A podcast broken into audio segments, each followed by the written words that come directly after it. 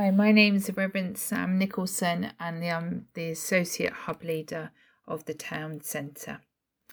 Today I'm going to read from Philippians 1, verses 1 to 11. From Paul and Timothy, slaves of King Jesus, to all God's holy ones in King Jesus who are in Philippi, with the overseers and ministers, grace to you and peace from God our Father and the Lord Jesus the King.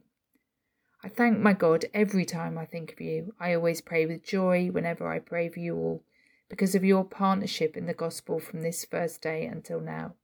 Of this I am convinced the one who began a good work in you will thoroughly complete it by the day of King Jesus. It is right for me to think this way about all of you.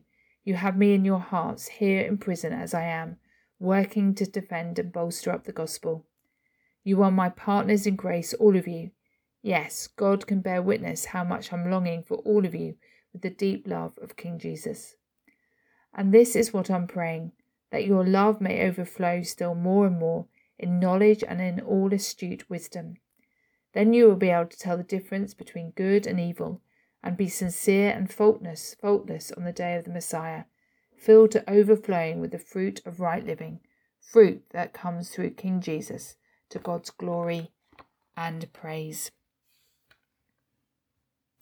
I don't know where I would be without my Christian friends, those people who have supported me, prayed for me, loved me no matter what.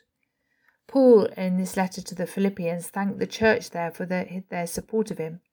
I thank my God every time I think of you. I always pray with joy whenever I pray for you all because of your partnership in the gospel from the first day until now.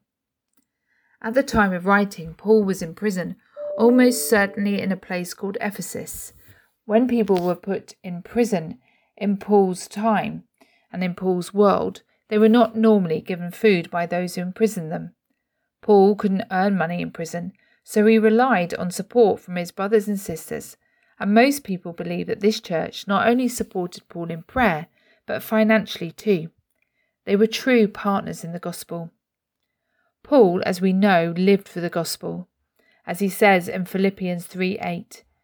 Knowing King Jesus as my Lord is worth far more than anything else put together. Wow, what a statement. A man who seemed to live like this too is the man we are remembering today, Henry Martyn. Henry was going to be a lawyer when, after his conversion, he was ordained and was curate to Charles Simeon, a key evangelical figure. With Simeon's influence, Henry Martyn in 1805 embarked on a nine month voyage to Calcutta to engage in missionary work.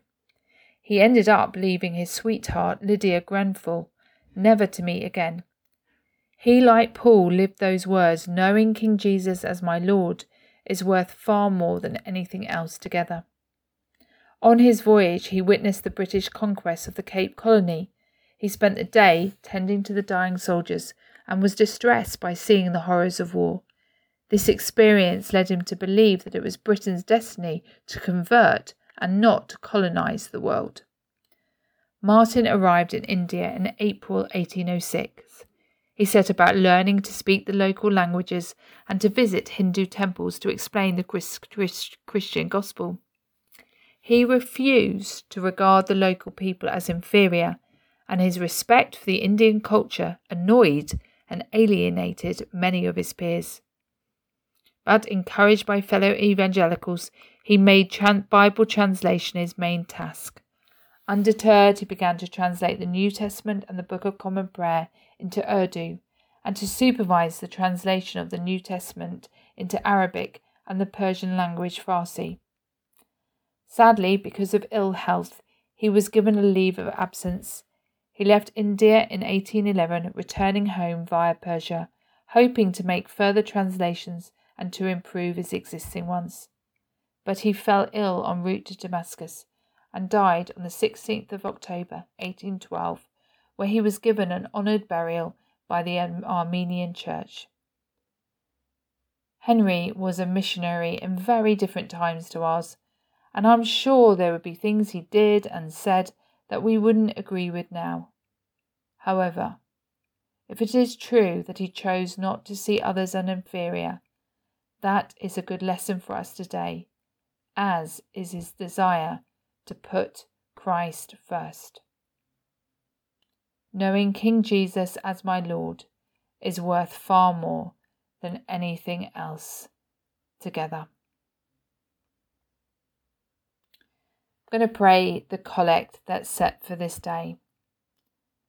Almighty God, who by your Holy Spirit gave Henry Martyn a longing to tell the good news of Christ and skill to translate the Scriptures, by the same Spirit, give us grace to offer you our gifts wherever you may lead, at whatever the cost, through Jesus Christ our Lord. Amen. You may want to think of today praying for perhaps those missionaries you know around the world and praying for our missionary spirit here in Wigan. But let's finish now by praying the Lord's Prayer together. Our Father, who art in heaven, hallowed be thy name. Thy kingdom come, thy will be done, on earth as it is in heaven. Give us this day our daily bread, and forgive us our trespasses, as we forgive those who trespass against us. And lead us not in temptation, but deliver us from evil. For thine is the kingdom, the power, and the glory, for ever and ever. Amen.